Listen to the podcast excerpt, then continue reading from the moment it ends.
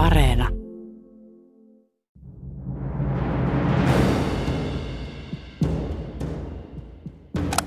Ja jos tämä arvopohja Euroopan unionissa alkaa murenemaan, se, että osa maista kääntyy selvästi pois näistä demokratian perusarvoista, niin sehän on sitten todella huolestuttavaa. Niin, voiko Timo Miettinen sanoa, että tässä ollaan vähän niin kuin jo törmäyskurssilla EU ja Puola ja Unkari? Kyllä tämän kysymyksen suhteen me ollaan oltu törmäyskurssilla jo pidempään, varmaan vuodesta 2013-2014 lähtien, erityisesti silloin kun laki- ja oikeuspuolue Puolassa nousi valtaan. Not long afterwards, the new Hungarian Prime Minister Viktor Orban introduced a new constitution banning same-sex marriage. During his time Eurooppa on aivan uuden tapaisen johtajuuden edessä. Unkari, Puola, mutta myös valko ja Turkki koettelee Euroopan unionin tapaa johtaa itsenäisiä maita. Siinä missä äh, monet Euroopan maat seuraa samankaltaista demokraattista ja yhdenmukaista linjaa, nämä mun aiemmin mainitsemat maat on alkaneet viime vuosina laittamaan kapuloita rattaisiin ihmisoikeuskysymyksissä. Muun muassa Unkari ja Puola ö, on ahdistaneet LGBTQI plus-vähemmistöjen oikeuksia pienemmälle ja jopa Euroopan komission puheenjohtaja Ursula von der Leyen haastoi valtiot puheessaan.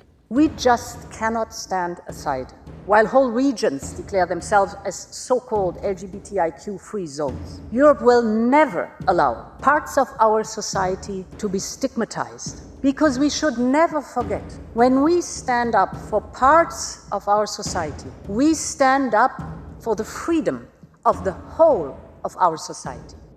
Tänään me lennetään pikakelauksella pitkin Eurooppaa, Unkariin, Puolaan ja valko mutta Bonarina mennään ihan Turkkiin asti. Me tutustutaan näiden maiden närää aiheuttaviin johtajiin ja siihen, miten heidän tapansa johtaa poikkeaa EUn yleisestä linjasta. Kerrotaan, että mitä se on, mistä pitäisi olla huolissaan ja mitkä ne motiivit sellaisen poikkeuksellisen johtamisen taustalla on. Mun kanssa tätä hommaa veivaa auki ulkopoliittisen instituutin tutkija Kristiina Silvan. Mä oon Marjukka Mattila. Ja nyt takaisin Pasiaan.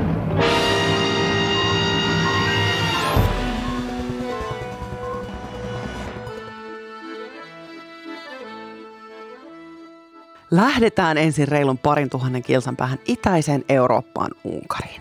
Siellä meitä tervehtii maataan jo reilun kymmenen vuotta hallinnut pääministeri Viktor Orban. Hieman vajaa 60 Orban on nostattanut eurooppalaisten kulmia jo pidemmän aikaa, sillä Orban on vahvistanut Fidesz-puolueensa asemaa jo monen vuoden aikana. Orbanin aikana tuomioistuiten riippumattomuutta on kyseenalaistettu sekä median toimintaa on rajoitettu. Esimerkiksi siten, että vaalikampanjointia saa tehdä vain valtion oman median kautta ja että koronasta uutisointi tulee jättää rauhaan. Orban työnsi kätensä myös LGBT-lippaaseen, kun perustuslaissa mies määriteltiin erikseen perheen isäksi ja nainen äidiksi, homopareilta evättiin adoptio-oikeus ja transihmiset menettivät oikeuden vaihtaa laillista sukupuoltaan virallisiin asiakirjoihin. Orban on maininnut aikanaan, että muutoksia tulee tehdä sen vuoksi, että maa saataisiin irti sen kommunistisesta perinnöstä. Mutta oikeuttaako tämä motiivi todella muutokseen? Kristiina, Orbania on ripitetty, siis ripitetty monta vuotta niin kuin EUn toimesta. Miksei mitään tapahdu? No ehkä se kertoo ensinnäkin siitä, että EUssa ei ajateltu, että joku maa voisi luisua demokratiasta takaisin autoritarisen hallinnon tielle, eli sellaisia niin kuin oikeasti toimivia välineitä siitä, että miten maan voisi niin kuin, pakottaa takaisin demokratian tielle, niin ei EUlla ole. Ja sen takia yritetään nyt, niin kuin sanoin, mahdollisimman paljon ja sitten Orbanin vastaus nyt on ollut tähän asti se, että Unkari on vapaa maa, joka voi tehdä mitä itse haluaa. Ähm, eli ainut mitä EU voi tehdä on sitten ähm, laittaa rahahanat kiinni, mutta sitä taas ei ole. EU ei ole vielä halunnut tehdä, koska siellä vaikuttaa talouslobbareita, joille Unkarilla on merkitystä, koska siellä on halpaa ja koulutettua työvoimaa. Ah, niin se aina on siitä rahasta kiinni, mutta mä haluan vähän tarrota tuohon, sä sanoit, että vapaa maa tekemään, mutta eikö se ole just nimenomaan antivapautta, mitä se vähän niin kuin tekee katkaisemalla tietynlaisia oikeuksia? Niinhän se on meidän näkökulmasta, mutta Orbanin näkökulmasta hän edustaa sitä politiikkaa ja ajaa sitä politiikkaa, mitä ne kansalaiset haluaa. Miksi Orban tekee tällaisia ei niin perinteisiä EU-tyyppisiä päätöksiä? No Orban itse puhuu illiberaalista demokratiasta, eli sellaisesta demokratiasta, jossa vähemmistöjen oikeudet eivät mene äh, no, enemmistöjen, enemmistön mieltymysten niin ohi. EU on Orbanille täydellinen syntipukki, eli jos jotain menee maassa pieleen, niin siitä voi syyttää EUta. Ja se myös toimii hirveän hyvin nationalismin kanssa, millä Orban myös oikeuttaa valtaansa siellä Unkarissa.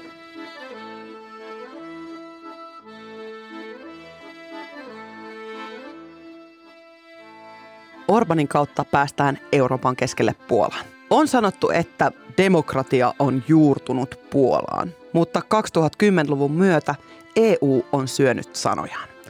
Puolan presidenttinä toimiva Andrzej Duda ei ole kasannut valtaansa pelkästään omiin käsiinsä, vaan lähinnä omalle oikeistokonservatiiviselle laki- ja oikeuspuolueelleen.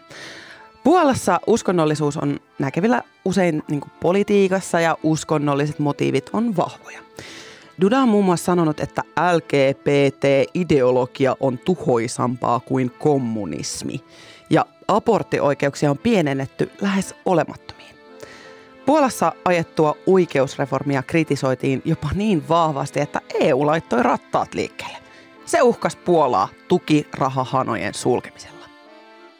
Kristiina, mun korvaan tuossa oli aika monta sellaista mm, perinteistä eurooppalaista suuntaa vastoin olevia juttuja, niin jos sä saisit mainita tuolta, niin mikä olisi semmoinen Euroopan kannalta huolestuttavin piirre tässä Puolan suunnassa?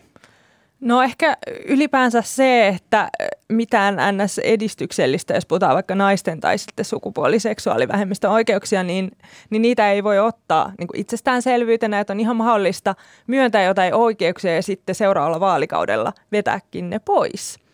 Joo, mm. toi on niin kuin hämmentävä lähestymistapa niin kuin, ja mä ymmärrän sen, kun sä sanoit, että EUlla ei ole tähän mitään, niin kuin, kun yleensä kehitys menee eteenpäin. Niin mm-hmm. sitten on to, tosi vähän työkaluja, että miten niin kuin, kela, niin kuin ottaa sitä pakkivaihdetta pois tai jotain.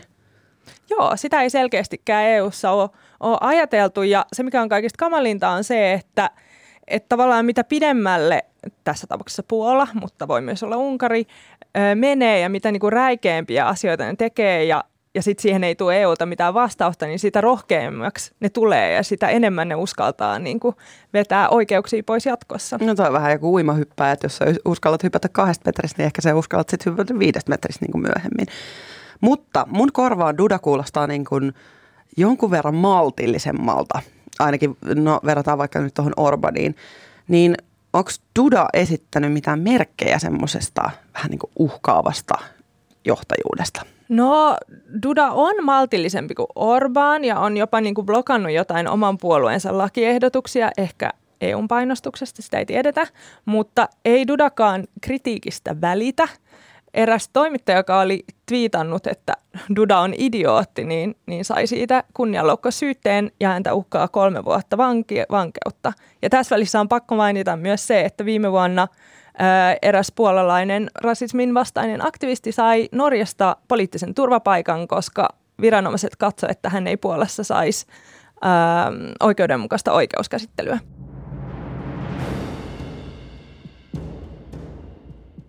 Lähdetään itään Puolan rajanaapuriin eli Valko-Venäjälle.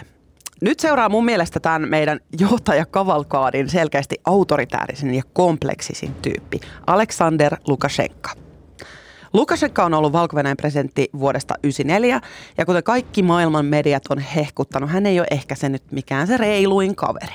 Viime vuoden vaalit valko tuomittiin kansainvälisesti vilpillisiksi ja mielenosoitusten jatkuessa edelleen Lukashenka on järjestelmällisesti vanginnut tai uhannut vastustajien tai, tai käännettänyt mitäliä lentokoneita taivalta saadakseen oppositiotoimijoita aisoihin. Verrattain esimerkiksi Orbanin ja Dudaan äh, Lukashenkan toimet on tosi räikeitä ja on saanut EUn ihan oikeasti toimiin. Taloudellisia pakote- pakotteita on asetettu vakavista ihmisoikeusrikkomuksista, journalistien, sivilien ja opposition uhkaamisesta. Kristiina, Lukashenka on jotenkin aivan oma lukunsa ja pakotteita on asetettu ja EU on kovistellut, niin onko näillä oikeasti ollut mitään vaikutuksia tuohon Lukashenkan käytökseen? Hmm, toi on oikeastaan hirveän vaikea kysymys, koska päällepäin näyttää siltä, että ei. Lukashenka väittää, että EU masinoi jonkinnäköistä vallankaappausta ja samaan aikaan Venäjältä löytyy kaikki mahdollinen tuki, mitä, mitä Lukashenkan hallinto nyt tässä vaiheessa vaatii. Öö, Mutta toisaalta me tiedetään, että pakotepolitiikka tepsii pitkällä aikavälillä – ja EUn toimet on viesti myös Venäjälle, joka näille, siis EU haluaa viestiä Venäjälle, että mikä hinta Lukashenkan tukemisella on. Mä oon miettinyt sitä, että miltä nämä tämmöiset niin kuin pakotteet näyttäytyy ihan peruskansalaisille. Että kun rahahanoja on laitettu kiinni ja jotain tuontia, vientiä ja lentokoneen liikennettä on niin estetty, niin perusvalkovenäläinen, niin mitä sä luulet, että miltä se näyttäytyy hänelle? No se riippuu siitä, että mistä medialähteistä kyseinen valkovenäläinen saa tietonsa. Että jos hän luottaa valtamediaan, niin sitten hän ymmärtää, hän olettaa, että tässä on EUn pyrkimys ö, suista Lukashenka vallasta ja jotenkin rankaista valko vain sen takia, koska he ovat valkovenäläisiä. Kun sitten taas, jos kyseinen henkilö niin kun saa tietonsa riippumattomasta mediasta, niin sitten hän ehkä ymmärtää, että näiden sanktioiden Öö, ajatuksena on tukea valkovenäläisiä ja horjuttaa sitä Lukashenkan hallinnon perustaa. Mulla, mulla on vähän taipumista välillä sellaiseen ihme katastrofiajatteluun. Ja jos katson, että tuntuu siltä, että niinku valko tilanne on ollut kiehunut ja porissu ja on semmoinen niinku pata tuolla keskellä Eurooppaa.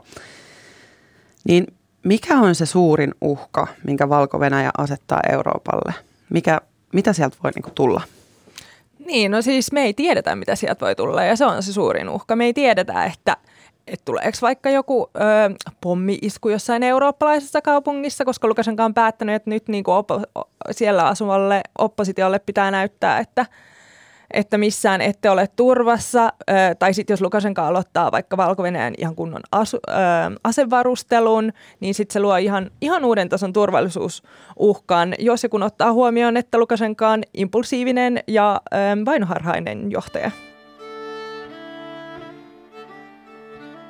Viimeisenä, mutta ei, ei, ei, ei, ei, ei ollenkaan niin vähäisempänä mä halusin nostaa ja ottaa tähän johtajien tiimiin myös hieman Euroopan sivusta ponarina ja mustana hevosena Turkin. Turkin halusin ottaa mukaan siksi, että Turkin EU-jäsenyydestä käytiin pitkään neuvottelua, mutta sitten tapahtui yksi juttu, jonka nimi on Recep Tayyip Erdogan. Vuodesta 2003 johtaneen Erdoganin aikana Turkki on ajanut asemansa ulkomailla ärsyttäen EUta ja NATOa. Vuoden 2016 epäonnistuneen vallankauppausyrityksen jälkeen Erdogan on lisännyt omaa valtaansa presidenttinä, puhdistanut valtion viroista ihmisiä, joista ei pidä, rajoittanut lehdistöä ja ajanut vähemmistökansa kurdit ahtaalle.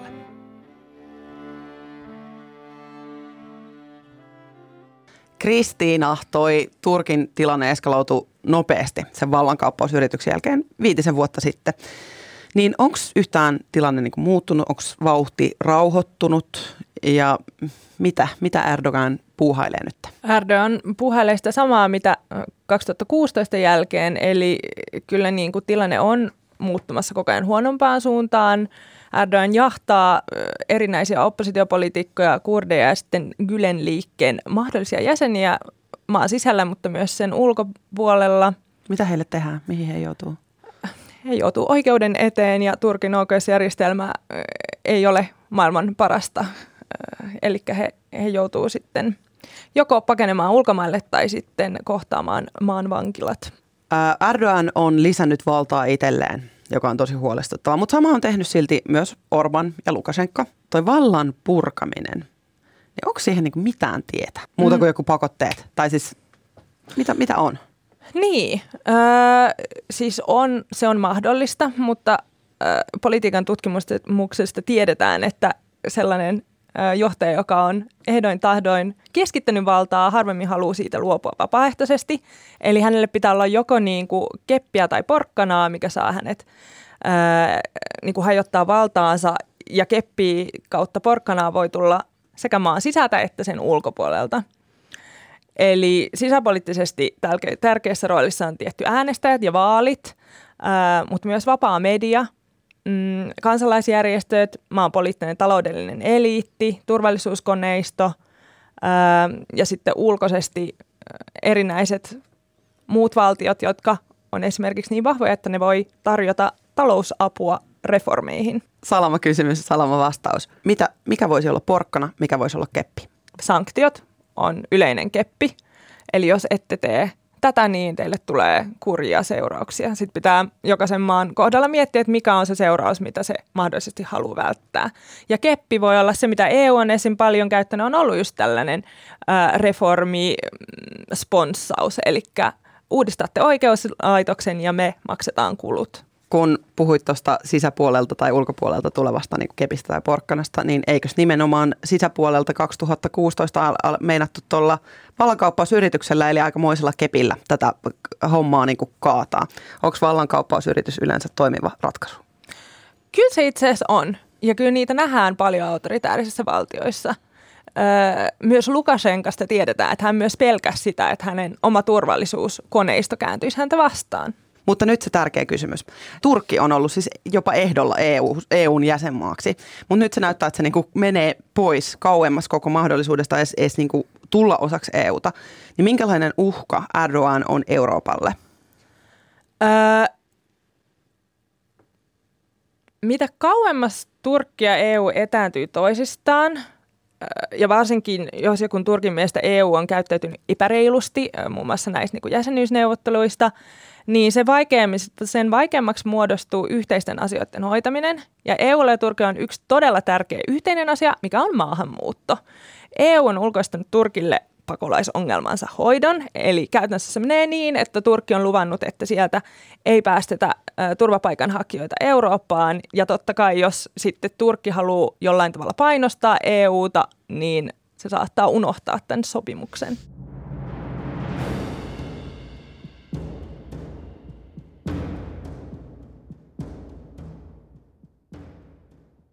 Kristina, nyt me ollaan käyty nämä neljä tyyppiä, nämä neljä johtajaa läpi ja mä nimesin nämä tämmöisiksi huolestuttaviksi johtajiksi.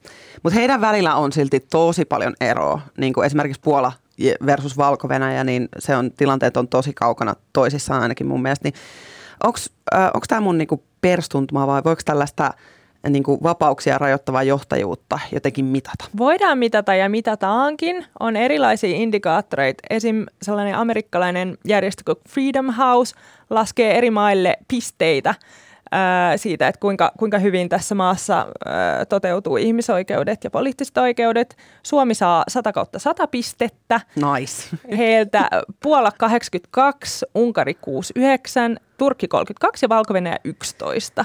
Se on tosi iso ero. Joo, kyllä niin kuin valko pisteytys on laskenut tosi paljon viimeisen vuoden aikana. Et sielläkin asiat oli vähän paremmin, mutta nyt tosi huonosti.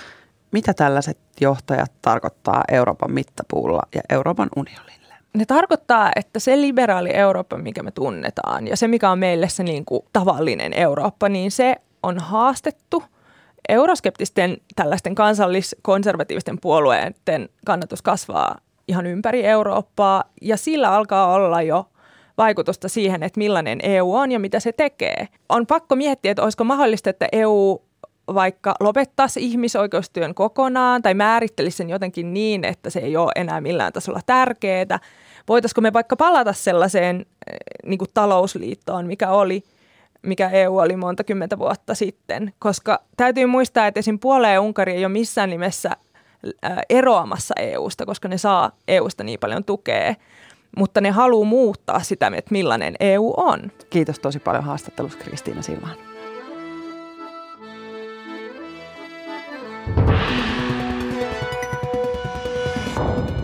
Kiitos, että kuuntelit meidän podcastia. Tilathan meidät sieltä, mistä ikinä näitä podcasteja tilaat ja kerro sun kavereille myös. He voisivat ehkä kiinnostua tällaista vähän uudenlaisesta uutiskäsittelytavasta. Seuraa meidän Instatiliä, se löytyy at Yle takaisin Pasilaan. Kerro meille siellä Instagramissa dm että huolestuttaako sua nämä johtajat, mistä me tehtiin tämä jakso.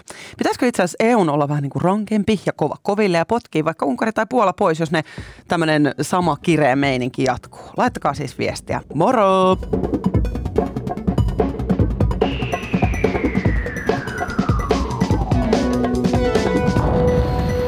Niin, hyvät kunkilijat, minkä opimme tästä?